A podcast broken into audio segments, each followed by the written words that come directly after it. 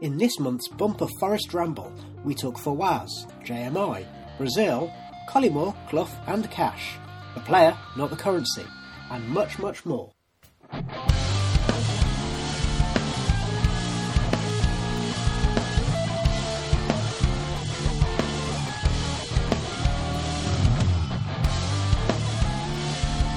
Thank you for joining us today. We are here with uh, Steven Toplis. Hello, Steven. Hello. And the return of the Maradona of the Midlands. Hello. Hi there.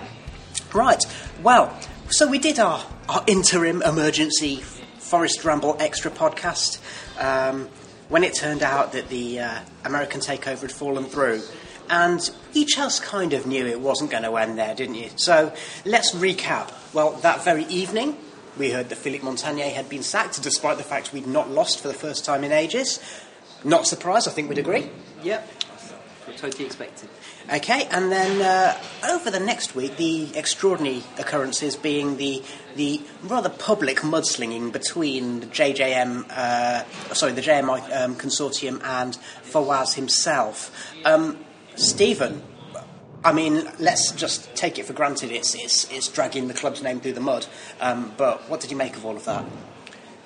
Uh, I think some of it was unnecessary. Um, it only added fuel to the fire that had already been started when Fawaz revealed that the takeover had fallen through. Um, and naturally, people assumed that this was Fawaz's fault, um, given the number of problems that we've that we've encountered during his, his, his few years at the club. Um, but some of the revelations from JJM were interesting. Mm. Yes, Maradona in the Midlands. Um, do you think that? I mean, like, I think we can all assume that everyone's playing games, but do you think that maybe um, Moores and his consortium were being a bit disingenuous in the way that they were putting information out there? Well, maybe. I mean, that when they sent out that statement, it did it did occur to me that Forest was being used as a as a chip in some sort of high stakes poker game.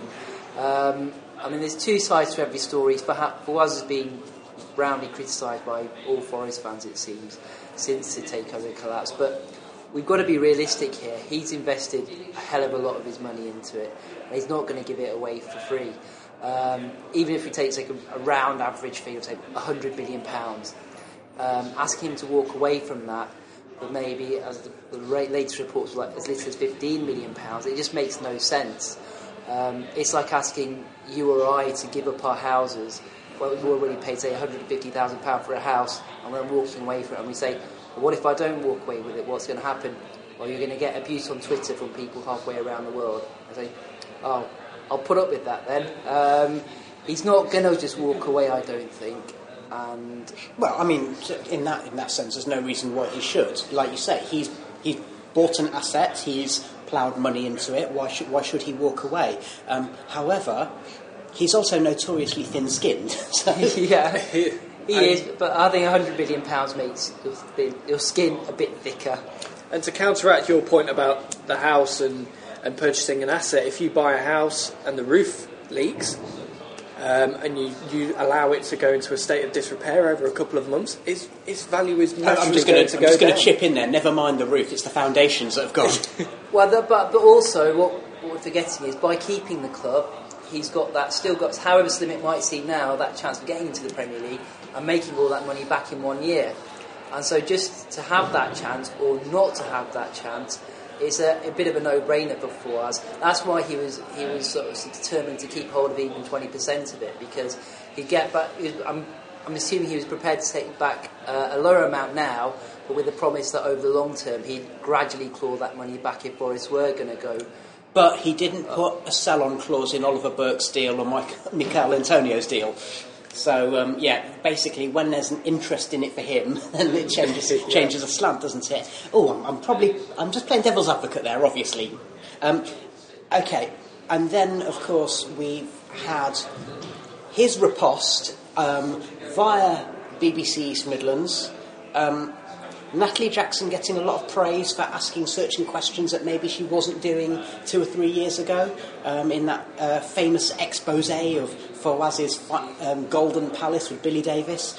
Um, also getting some criticism for the fact that actually at times she was interrupting Fawaz when he might have actually been about to answer a question. Um, uh, can, can, you, can you even begin to sum up the interview that we saw? Well, I, I, for, for a starting point, I'm glad somebody's tried to give him a bit of a grilling. It's long overdue. Um, and I think Natalie, by the tone of her voice and the way she was putting those questions across, she seemed as frustrated as a lot of the fans do at the moment. Maybe she's finally woken up and realised that the club is in danger and it is in a perilous position, and questions need to be asked. Um, I'm just at the point with Fawaz where I don't believe a word he says. And the, the whole interview was full of contradictions, it was full of lies, um, and it was full of excuses. Yes, I mean, uh, contradictions simply such as, uh, you know, Montanier wasn't my choice when a few months ago he said Montanier was my choice. Um, the idea that he said all of the Ollie Burke money could go on buying new players, and then he said I offered six million of it to Montanier. Um, so there's those contradictions, and what it does is it undermines already paper thin credibility, doesn't it? It does, and not only that, he um, he said at one point, "I don't blame anyone for the mistakes that have happened at the club. It's my fault. I'm not putting the blame on anybody." And then, not but two minutes later, he blames a former manager for spending too much money and He putting the club in. named, was it? I think it was Yeah. hmm a certain somebody. Um, Uh, the one who he gave carte blanche to and then allowed his cousin to come in as a director even though he wouldn't have passed the fit and proper persons test. That particular manager, was it? that man, yeah. Yeah, yeah, um, okay. But of course, that wasn't Fawaz's fault. No. Um, And a man who also hounded out the very competent, if not necessarily popular, club hierarchy um, who were actually providing that stability in terms of the administration of the club. That guy. that guy. Okay, right. We cleared that up then. Um, Maradona Midlands, have you got anything to add on, on, on the interview? Um, it just it was a bit embarrassing. He, he didn't come across well at all. He should have just said, "Look, I made mistakes." It should he should have shown some humility, but he was very defensive, and it just it didn't it didn't shed any light. And I think we all knew what he he was going to say. It just it would have been nice for him to indicate some sort of change in his personality, his way of thinking. But Well, he's, he's saying it.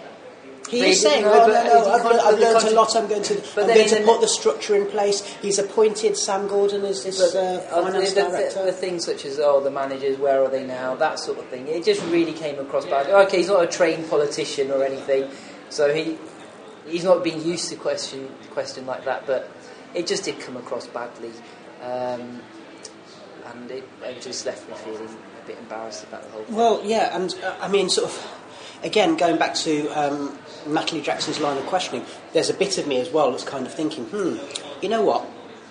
I'm just wondering if um, he agreed to an interview with Natalie Jackson knowing that actually a lot of us as Forest supporters have accused her of being actually a little bit easy, a little bit sympathetic um, in her line of questioning towards Fawaz. So she's obviously been saving up for at least four and a half years and then decided to kind of really go quite aggressively because he did look very rattled by the questioning, didn't he?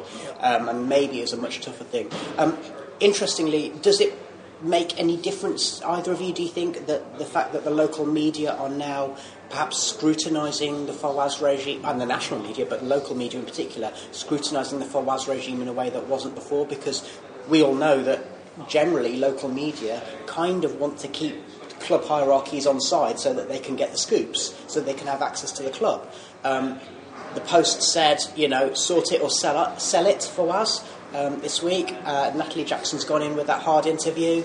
Um, Radio Nottingham are they're keeping their powder dry in, in official terms, but unofficially, you know, we've um, those of you who are on social media will have seen the journalists, um, uh, in particular Chippers, in particular um, David Jackson, um, making comments that make it pretty clear the way that they feel things have gone. Um, and also, interestingly as well, um, one or two relatively thinly veiled tweets from Mark Dennison, who's actually got a job at Forest. So, um, so interesting. Will that make a difference, apart from possibly losing Mark Dennison his Saturday job? it's important that they're doing that now because Forest is a community interest. It means so much to so many people, and it's the city's football team, and it plays an important part. In County fans might disagree with you.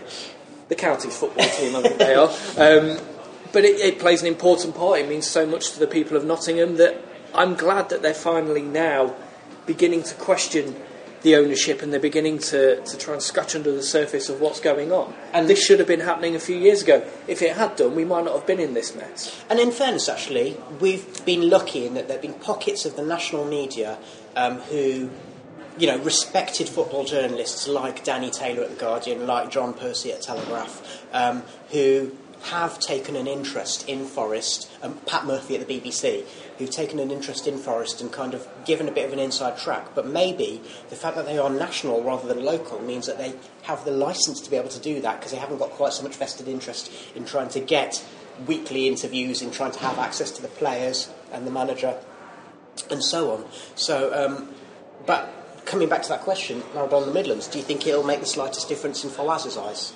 I think I think cumulatively, I think it will. Because um, we've commented that he seems to want to be popular. He, well, yeah, I just think the local media needs to put on the, the, pressure just to keep keep him honest and keep him straight and keep him on the track. I think this is where we're going to probably talk about a bit later, but the Stan Collymore thing's going to mm. be helpful as well. Um, just that shining that light on him, using their profile, using the pressure they've got from social media uh, and their influence. It, it's the only way, really, of getting Fawaz to change, because otherwise it will just carry on as it is. Um, so yeah, it is important that they do that now. Well, you mentioned you mentioned Stan Collymore's name. Um, we'll talk about him and Nigel Clough and things on the pitch in part two. But first, this: the Forest Ramble sketch by Jeremy Davies.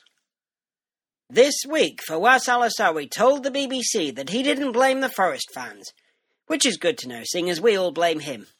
After a brief attack of humility when it looked like he might be on his way out of the club, he was back on form, blaming almost everyone but himself for the club's troubles. When asked about the six managers he sacked in less than five years, he fixed the interviewer with a steely gaze and inquired softly, Where are they now? Thus cleverly implying that the fact that none of them are now managing Real Madrid implies they weren't up to much, vindicating his decision to fire them and avoiding the obvious question of what it says about the man who hired them in the first place. Still, having said he'd got it wrong when it looked like the takeover was going through, he's now committed to sorting things out, so we can confidently look forward to more of the same. On the pitch, of course, things took a brief turn for the more cheery with a rare win over fellow strugglers Bristol City, Ben Osborn doing his Matt Le Tissier impression. And we were treated to Souleymane Doukara's Tony Yeboah turn in the defeat to Leeds, so it's been 90s nostalgia all the way. And Forest have jumped onto the Back to the Future bandwagon with Stan Collymore and now Nigel Clough entertaining the idea of coming back to the club. Clough, who always had good vision, seems to have spotted an escape route from the Championship relegation zone, or at least from the frying pan into the fire.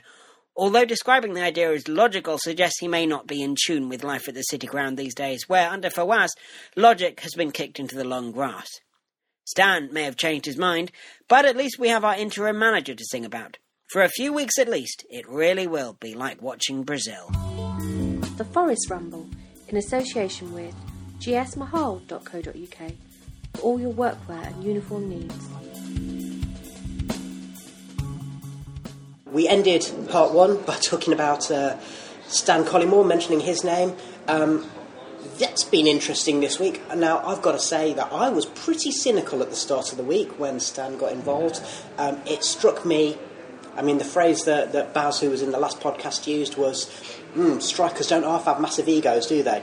And it struck me as it being a bit of an ego trip from Stan. We all know that he's one of those who likes to be loved, and he kind of he kind of feeds off the trolls as well. Um, and he went in there. He joined the fans' protest, um, and it seemed to me as though having been very vocal and critical in the past, all of a sudden he was trying to keep his powder dry. You know what he said to. Um, to Robin Chipperfield. I'm not saying Fawaz in, Fawaz out. I just want to, you know, get a voice, um, you know, have an audience with, with the chairman. Um, and so all of a sudden he was trying to play the master diplomat. And then he had his meeting, and from that meeting, um, he reported back a few things, and he said, "Okay, well, I'd like to be a sporting director." And I think I was cynical before. If I was cynical before, then I was um, let's just say I felt a bit vindicated when he came up with that sporting director thing. Steven, what did you make of that of the of things up to that point?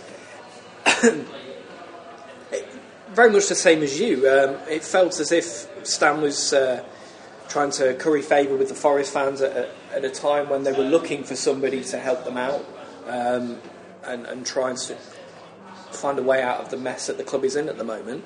Um, and we know what Stan is like, being a very outspoken character and uh, not shy about his achievements in the game and, and what he does as a broadcaster. Um, and it did feel like he was angling for a job at Forest, trying to work his way in and seeing Fawaz as a weak link that he could manipulate.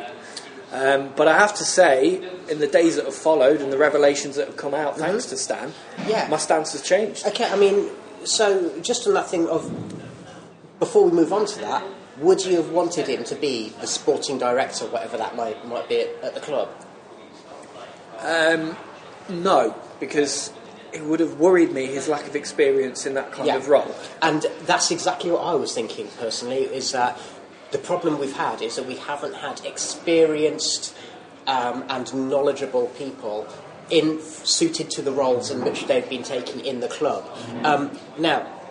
Um, Maradona the Midlands, you were slightly less cynical than I was. I Yes, think it's fair I, I, to dis- say. I disagree. Having sort of followed Stan since he's retired from football, I, I think he does have a genuine affection for Forest, um, and I think his, his interest in Forest, to, in wanting to help Forest, is genuine. He, he, I think he seriously does want to do it, and I slightly disagree with the sporting director thing as well. I think he probably is the sort of person who would suit that. It's not a technical Why? role. It's not a technical role. It's a sort of role that is uh, populated by people like Patrick Kluivert at PSG, uh, the Bayern Munich hierarchy often um, install former high-profile players. It's not on a day-to-day basis, but just as a figurehead, a conduit between the board and the sporting department. Ajax do it, Juventus do it, AC Milan do it. Is that what David Pleat did at Forest? I don't know. I don't know what David Pleat did. David Pleat. He was a football consultant, was his official title. So he had a part-time role But I, this, where is he a was. complete, this is a completely different thing. I think this is for for the new age of media, media, social media, and everything. Stan is very media savvy. He is, yeah. He's got the personality and the charisma to sort of be a figurehead. I think mm-hmm. that's Forest always need a leader. And like it or not, when Billy Davies was at Forest, whether you, whether you agree with what he did or didn't, he was that leader. A club like Forest Yeah. isn't, isn't so big that it can sort of survive on its own. It does need that figurehead and that leader. Agree. And I think he would provide that conduit. And, he, and I think with his with his personality, and um, he'd be able to keep Fawaz in check as well. So he'd be able to mm. highlight it. I don't think he'd take any rubbish from Fawaz. So, I mean, last time we were joking that Samantha Gordon, as the finance director, she'll last three months because she'll turn around and look at the books and then go, "Hey, yeah, this is rubbish," and then be out on her ear. Um, so, you know, wouldn't it be the same with Stan? Well, it's actually turned out to be that before he's even Well, got a no, job. I think I think what Stan said in the last 48 hours is is slightly different. He is he is sort of uh, doing the hokey, hokey cokey with it a Well, little bit. and, so you know, in yeah. out in out. And I think you, going back to the point of the first part of the week, I think it, people were a little bit cynical of this because we've had our fingers burned by Fawaz. People were very trusting of Fawaz and believing that he was a saviour and he was coming out and speaking to the fans and being very open and look how great I am, look at the money I've got. And it's not worked out. And I think that's why people were a little bit cynical about Stan at first. But credit to the guy, like you say, he's got that charisma and he's got that passion that shines through. Okay, just to interrupt, devil's advocate, okay? So, in the last um, 48 hours or so, and we're recording on Saturday morning, last 48 hours or so, Stan came out with a very long and detailed outline of some of the things that, you know, probably due to diplomacy and out of respect to the meeting he had with Fawaz in the first instance, he's come out and said quite a lot of interesting revelations. The one that we all suspected but has now been confirmed is that Hassan El-Saef has actually more or less been running the club. Um, and he's been the day-to-day kind of general manager, chief executive, and all of these kinds of things. But also that he's a very volatile chap. That he is someone who doesn't have expertise. Um, he's not willing to listen. Okay, but he is Fawaz's right-hand man in that in that instance. Other things that we heard. John McGovern and Frank Clark are perfect gentlemen and are perfectly professional, and um, that possibly comes into another another debate as well. Um, now, I, we'll talk about some of that in just a second. I just want to put forward, and again, playing devil's advocate here, this isn't necessarily what I think, but isn't the way that Stan has done the hokey cokey, as he put it, um, isn't that a sign that actually he's not suited to that kind of role because he is a bit thin skinned? He said, you know, I'm doing this because of the fans, and he said, well, the fans are criticising me, so there you go. Well, this is what actually. I think well really- the fa- I think the fans were extremely unfair to him though in, that- in that in that Well, during that week. It we, was on, but we all know that, that football, well, people on social media generally, but football fans in particular, are basically idiots. I, I think I think Stan's sort of, trying to find the path to take. I don't think I don't think there's any set rules here. He's not. I don't think he's sort of, sort of set off from the first of January thinking this year my ambition is to become sporting director at Nottingham Forest. I think he's basically just playing it by ear. He's as he's gathering more information from. He's never met Fawaz before. So he never knew. He didn't know what was what was going to happen, how it's going to, what sort of personality he's got. I think he's basically playing it by ear. I think he, he genuinely wants to help and be involved. Yeah. Um, he's not sure yet. None of us are sure what role that will be yet. But I think having Well, it's not like- going to be a role because he, he um, I don't know if that's what you were just looking at there, Steven, but he has just said that basically, um, I think he said it this morning, that, um, yeah, Fawaz has closed the door on me after criticism, so as promised, I will give my time and info to supporters groups, which, there you go. So, Well, so if he's going to have to work from the outside, yeah, then- and, then- that's, that's the thing. He's, he, but interestingly, and we should thank him for this, he's had that glimpse onto the inside and he's reported back, and that's given a level of scrutiny that we haven't seen before. And you know, it's an unprecedented situation anyway. But now we've got this, and you know, we've had the word crisis bandied about several times. It's no exaggeration to say that Nottingham Forest Football Club has never been in, in as big a crisis um, since 1865 as it is today. And so, actually, I, for one, welcome that level of scrutiny. Um, let's just go on to a couple of other things that, that Fawaz said. Um, John McGovern and Frank Clark. Well, firstly, kudos to Frank Clark because it would have been very easy for him after the way he was treated in the first six months of Fawaz's regime to say, "Well, screw you then. I'm not doing anything." But he's he's talked to Fawaz. He's back in the fold. He's with his old mate John McGovern. No one's ever quite known what John McGovern's club ambassador role is involved, but it sounds to me from Stan's revelations as though actually they're, di- you know, McGovern and Clark are doing their best to try and advise Fawaz, to try and help him make good decisions.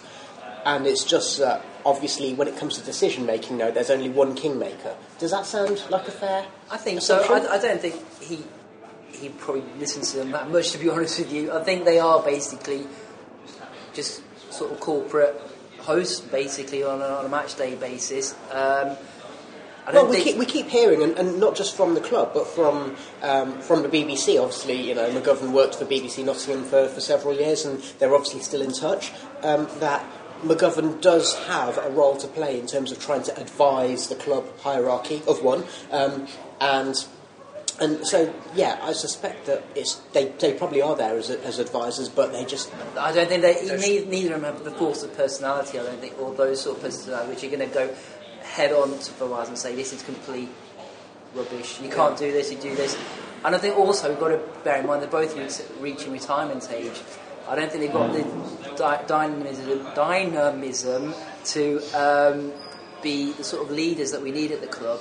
Um, and of, of the generation that we need to be installing in the key positions to sort of lead the club forward. Um, I mean, certainly that's the thing that's interesting about, about Sam Gordon. Um, she's got this background of being from a corporate background, and then she spent several years as the finance director and taken. She's had various executive roles, and she's done that role at, at Norwich City, which, you know, is an incredibly stable and well administered club.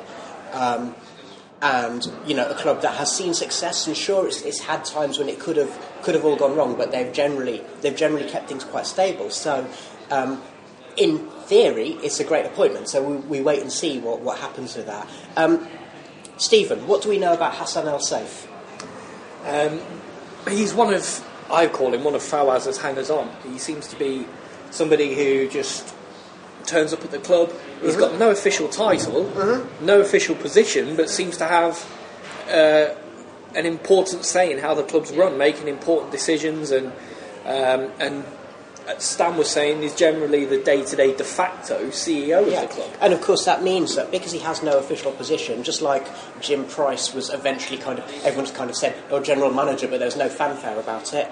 That means that there's no fit and proper persons test. There's no scrutiny on what he's doing because officially he's not doing anything. No, and but the question to ask now is, does that break ownership rules?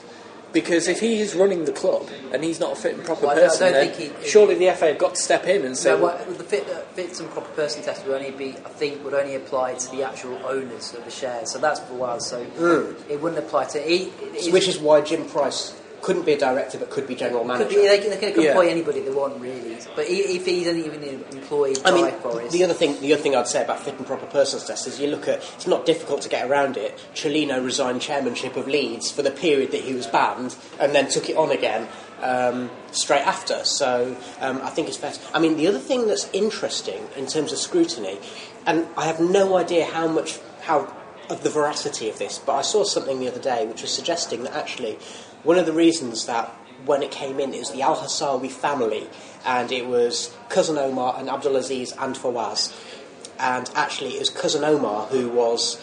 Uh, who was the person who was kind of most under scrutiny because he was the chairman of the club in initially initially and then when he stepped aside because Fawaz was already director it meant that maybe he Fawaz didn't get the level of scrutiny I'm not sure if, if the test I- even I- existed then. I, I, I think it may have been introduced after that time. I'm not 100 percent Mm. sure. So, it, but it's just Yeah. it's just an interesting thing. I mean, uh, we, we've always joked about, oh, do you remember cousin Omar? Where did he go and everything? But the bottom line is, is that at the moment we've got uh, a board of one, and so again, it's these things whereby cousin Omar's kind of airbrushed out. Abdulaziz, well. We didn't even know that he'd been airbrushed out, No. um, and so there's got to be some scrutiny going on there. I do want to um, just come back to Hassan Saef. Um, a, an interesting point that Stan made. Um, he spoke about it in the statement he put out. He also put out a very interesting Periscope broadcast, which is on his Twitter feed. If you haven't seen it, I would recommend going and Okay. watching it. Um, it's, it's a really good 20 minutes or so. Um, talking about Hassan, he said um, Stan's been in contact with Darren Robinson, who's uh, the uh, technical director at Birmingham City, worked Yes. alongside Gary Rowett, and the pair of them went into Birmingham at a time when the club was at a low ebb. It was a shambles off the pitch, and they did some fantastic work to sort it out.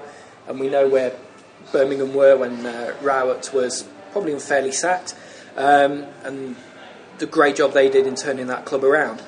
Stan says that Robinson was at Forest when he went to meet Fawaz, um, and Robinson put himself forward for a technical director or director of football role at Forest, and this apparently angered Hassan that somebody competent and professional was offering their services to the club. How did Robinson end up being there? That's something that we're not quite sure about. I think it's with that the agent guy, uh, Jardy. What's, what's the? Um, Yeah, there was an agent guy involved as well, and so, but anyway, I think so- it's through him. and of course, you know, one of the other things that's interesting is that Stan also said that with Robinson being there, it meant that there would have been a chance um, if Robinson had been given a technical director role, that maybe Gary Rowett would be able to come in, would be willing to come in at least in the short term as manager. Um, so that's interesting. Um, anyway, sorry, I interrupted you. Have you got anything to add on that? Um, just to make the point that why should Hassan be having such an important role at the club, or making or having a say on an important decision like bringing in a technical director? It's got nothing to do with him really, or is he just Well, worried it's- that it's part- somebody part- competent is going to come in and step on his toes? That's part of the things that, that has to change is the, the, the, the hierarchy and the structure of the club. That has to change in And- the next couple of weeks. And if Waz doesn't, he's. I mean, fans are going to have to ramp up the pressure. I, mean, I, I don't agree with sort of boycotting the games or anything like that, or doing because that's just going to harm the club in the long term.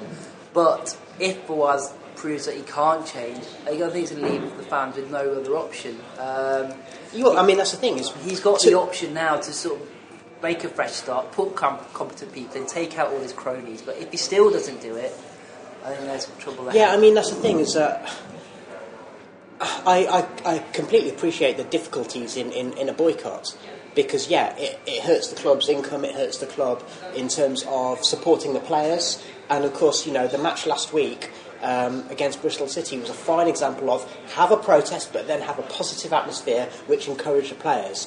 Um, and may well have seen them over the line in terms of keeping that clean sheet and getting that victory.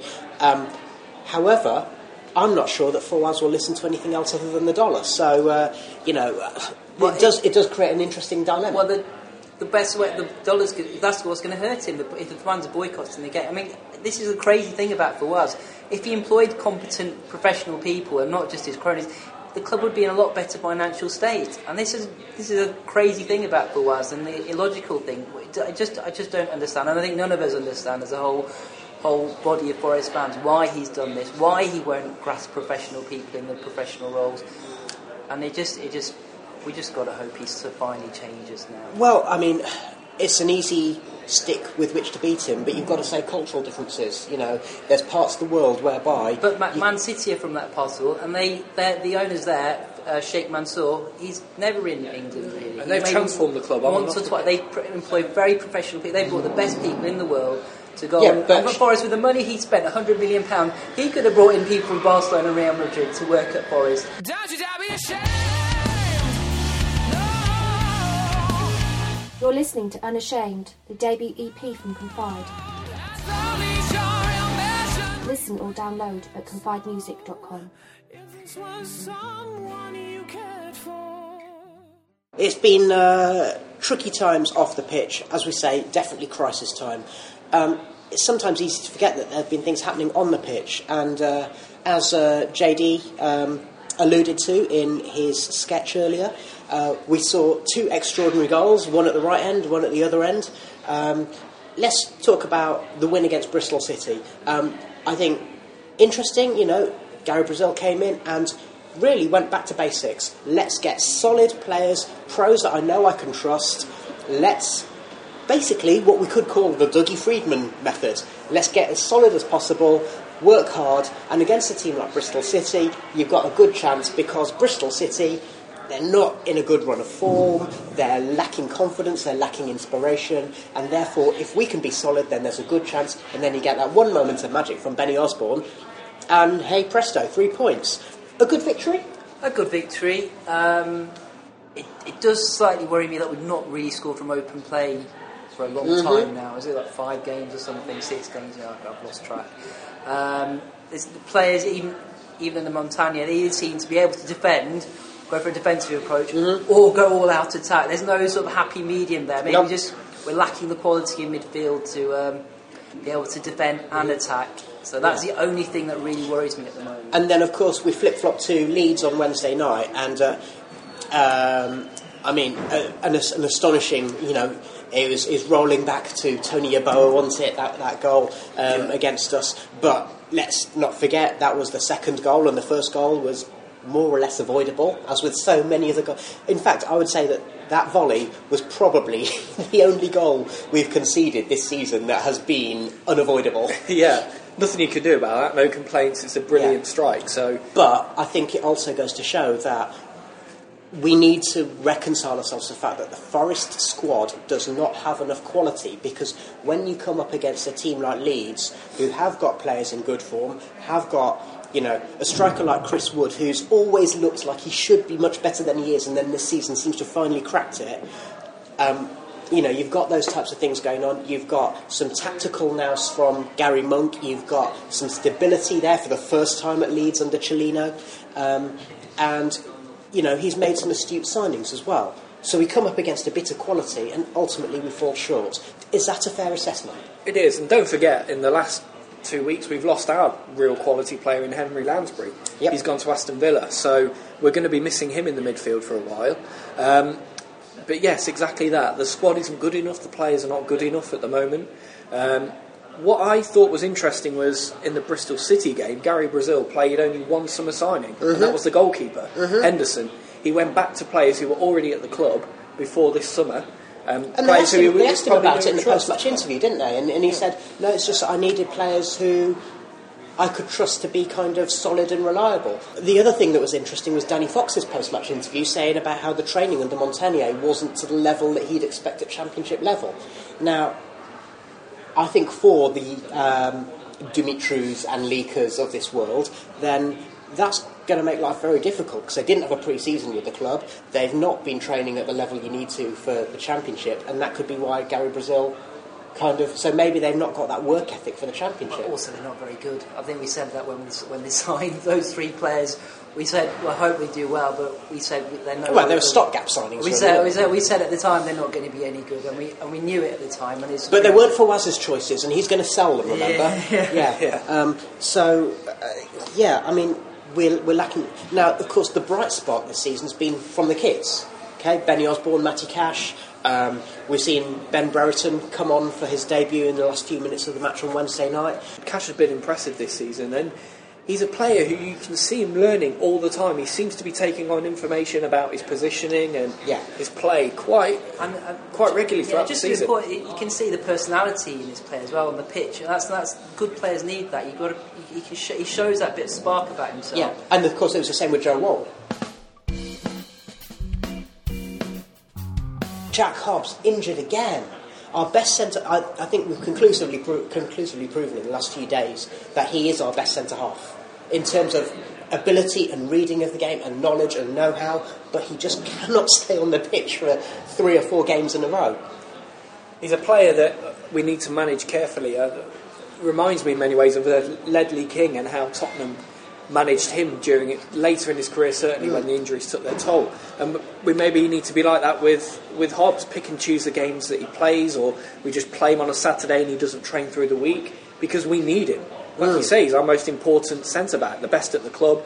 His stature and, And his- the, the best way I can, the best compliment I can pay to Jack Hobbs is that when he plays, whichever defenders are playing around him look twice as good. Yeah. So that's why Jamal Lascelles came on so well in that first, in his first full season in the team because he's playing alongside Hobbs. That's why Matt Mills has suddenly gone from being, you know, really dodgy to being actually someone who can do a good job at centre half. That's why Mance looked good when he came, you know. Um, so those are kinds of things. When, and all of a sudden, when you've got Mance and Fox playing at the back, then you're kind of thinking, well, where's the authority? Um, you know, both experienced players, but they don't have that kind of level of, of, of authority and assuredness that Jack Hobbs does. So that's a really big loss. Um, now, we talked about some of the stuff on the pitch, um, sort of related to that. Nigel Clough, do you want him back? after what happened to Stuart Pearce, another club legend, I'm still not convinced. Um, but given the position Forest are in at the moment, um, and you look at the job Clough did at Derby in similar circumstances when they were near the bottom and they needed to, to ship out big earners and sort the club out and try and put a stable footing in place, yes, he probably is the right man at the moment. Okay. And he's going to galvanise the support as well because it's Nigel Clough. Um, yeah, I, I mean, just purely on an emotional level, I would love to see him back. Um, and on a logical level as well, yes, he's he's got experience of the championship. He knows how to work on a budget. The only, I mean, a lot of people, a lot of Forest fans are saying they don't want him back uh, because we might sack him. But I don't think Stuart Pearce's reputation has been harmed that much. He's still a club legend after after he left Forest. Uh, Yeah, but I, I th- now I think that I, I'm on the side of the fence. I don't want him back while for, while the current regime is still in charge, because it's not just about reputation. It's about what, why burn your bridges with someone of that stature. Okay, we know that Nigel is a competent manager at this level, but in terms of his management ability, I think all the things that you talked about there, Steven, I'm thinking, yeah, Dougie Freedman was doing all that, and we sacked him. Now, obviously, there wasn't the same level of emotional tie there. So he probably would get sacked because Forest wouldn't be playing exciting football and they wouldn't be challenging for pro- automatic promotion in the first season. Also, it's that thought that Stuart Pearce wasn't given a chance because of the lack of structure. He tried to put a structure in place, and then I still maintain that actually Stuart Pearce, what they should have done, and we've had this argument before, so I don't want to go into it again, but what they should have done is actually get in um, a director of football or a, or actually even better, a first team coach to work Well, alongside I think him. Stuart Pearce himself actually would Yeah. have been the best director of football because Yeah. the decisions he made off the field in those few Were short very months, good. The Very signings he made, the players he shipped out, the structure he tried to implement, he just wasn't given enough time. Yeah, but it was his coaching that actually let him down. Well, I mean, it? even, even it's, Tactics. it's, it's been. I mean, he did have those players in the squad then that would play when they wanted to. I Yeah. mean, Lansbury, he's- he's gone now. He's, Mhm. he's at, well, I've been one of his fiercest critics. He played when he wanted to, and he, him and one or two other players at Antonio. the time, they Yeah, just they were guilty. They they let him down, and I think it, it, it just took the power away from the manager again by sacking him, and gave it back to the players. If we'd stuck with him for another year or two, God, uh, who knows where we'd be by now? It's um, Well, it's that well-worn thing, isn't it? Yeah. like how you're going to find out if you, unless you actually give the manager a chance. Yeah. We, Um, were, we were only like 12th or 11th in the league. It was, it's been written as a complete disaster that when, when about Stuart Pearce, it weren't that bad. No, Yeah. and I, w- I want to put that onto the fans as well because while there were many fans who were behind Stuart Pearce all the way, and I think the three of us were, there were a lot of fans out there who were making their voices heard that they didn't believe in There's a Pearce's lot of ability. hyperbole, wasn't there? There was. This is the worst team I've ever seen. Well, we hear that every bloody season, don't we? Yeah. And I'm thinking, this is Stuart Pearce, this is a club legend who gave 12 years of service to Forest, could have left for bigger clubs, could have left to earn more money elsewhere, and we didn't show the same loyalty to him that he did to us as a club throughout his I playing career. I think it's the problem that we've had throughout the Fawaz regime where it's the sort of kids on Twitter who sort of the voices Yeah. are heard loudest and who sort of disproportionately represent the fans. And of course, and of course, And the kids, so on, wrong. the, the kids on Twitter who don't remember Stuart Pearce, Yeah. the kids on Twitter who don't remember Nigel, Nigel uh, that- that- um, so or Stan Collymore, or who Stan were giving him abuse. And there Yeah. were the fair, fair share of people who were around when Pearce and Clough were at the, the club and doing wonderful things for Forest. Uh, but I'm just worried that that's going to happen to Nigel Clough again, and I don't want Yeah, to see another legend go through like, that. A, a, si- maybe five or six of those ex-professionals from the 90s who've, who've done good jobs. You've, got people like Bryan Roy, Scot Gemmill's doing great things with youth football now. Uh, well, our own Stuart- Jack, Jack Lester. Jack Lester, Stuart Pearce, Nigel Clough. And um, interestingly, that thing that you're saying about 90s professionals, and again, if we talk, going back to that thing I was saying about Samantha Gordon as a finance director, people who've actually watched the evolution of the game over the last 20 years from being, you know, from being football into what um, the Lost That Loving Feeling site called Cash Dash, um, you know, and they've seen that evolution. So, in a way that maybe you're cynical about whether McGovern and Frank Clark can, can kind of oversee that. Um, so, there is something to be said there. Um, the it comes back down to, and I, I know that I'm going back to matters very much off the pitch here, but Gary Rowett and Paul Heckingbottom, and Heckingbottom very, very publicly saying, "Why would I go to Forest now? What's to be gained?" that's right, yeah. Okay, and uh, to me, I think that says it all. It, well, yeah, and that's. I mean, that's the. People are saying, well, Nigel Clough is at a similar position where at, as Forest are. What's he doing in manager? But we're not going to get a top level manager at the club in the foreseeable future. No. It's, the only reason we get Nigel Clough is because of the emotional tie. Yep. I don't think we get another championship. I'm amazed he's manager. even thinking about Yeah. it, to be honest. But I think what I've heard from Burton Albion fans is he's not particularly popular there at the moment. He's, he's not. He's not been massively popular uh, uh, I think anywhere it's, because it's a style of football. It's, Yeah. it's which is strange. it's the, it's the Freedman conundrum, isn't it? It's because of the of way of the style of player he was. You'd think he'd be all into passing football, Yeah. Um, total football almost. And his, his team's always been quite direct. I don't know whether that's and, because and of they've the, been a bit dour. a bit. Maybe it's due to the limited resources Yeah. he's had. And if he had good players, he would suddenly become a, a more expansive style of play. But he's, he's not particularly popular at Burton, and the fans And he there- certainly wasn't at Sheffield United. yeah, and the, the, the only reason he's maybe at the club now is because of his past history there and because of Phil Robinson, the um, Chairman. who, Yeah. who won't sack him whatever happens. So uh, that's why it's maybe Nigel's But at the to se- walk away. but you know, objectively, if you look at it from, from the outside, though, everyone's going, Nigel Clough's doing a great job at Burton. He got, you know, they're promoted. He's they're, they're putting in a decent show of themselves They, they, at but their, this their, level. their fans suffer from the same delusion that every other fan does, where they Yeah. think they should be top half of the championship, and they don't look at the size of the club. It's basically a non-league club playing in the championship, and their, their fans are suffering from the same delusion that our fans are. And Football fans every fan around the world. around the world are these days. yeah. Yeah, and um, to look at it simply, he's been the main reason why Burton Albion are where they are now. He got them into the league in the first place, admittedly. Rowett and Jimmy Floyd Hasselbaink got them through League Two and League One. Clough finished off the League One promotion season, of course. Um, but it is well known that he would like to come and manage Yeah. Forest. There is that pull there, um, and that's probably why, even with Fawaz at the club, he will still manage Forest because when is he going to get the opportunity That's to exa- do yeah, it? That's right. There's, these opportunities won't come along. This might be the last chance he gets. Yeah. And the manager's like he's been a manager for quite a long time now. He's he's really outlived his life as a manager. It's um, it's well, so that that prompts another thing. So if there is a regime change at Forest, you know how likely that is, whether it be with Fawaz as the owner um, stepping aside and actually allowing the club to be run in the way that he's promising again, or whether it be with a, a new owner and a new club hierarchy. Um, you know, that's the only way we'll get decent manager. But also, if that is put in place, then all of a sudden it might be a good idea for Nigel Clough to come in. It might be a good idea for Stuart Pearce to come back as a director of football. It might be a good idea for Stan Collymore to come in as a, as a sporting director or whatever, because they will be given the time and the allowance and the goodwill, um, and hopefully that, that sort of um, that uh, commodity of stability, time, and, and kind of um, the room to do their jobs. That that wouldn't happen under this current regime. But we're not the only club who would say that in terms of providing the manager with the opportunity to do his job. Thank you very much to Steven Toplis, to the Maradona of the Midlands, and to Jeremy Davies. Um, we'll be back uh, at the end of next month. In the meantime, come on, you Reds.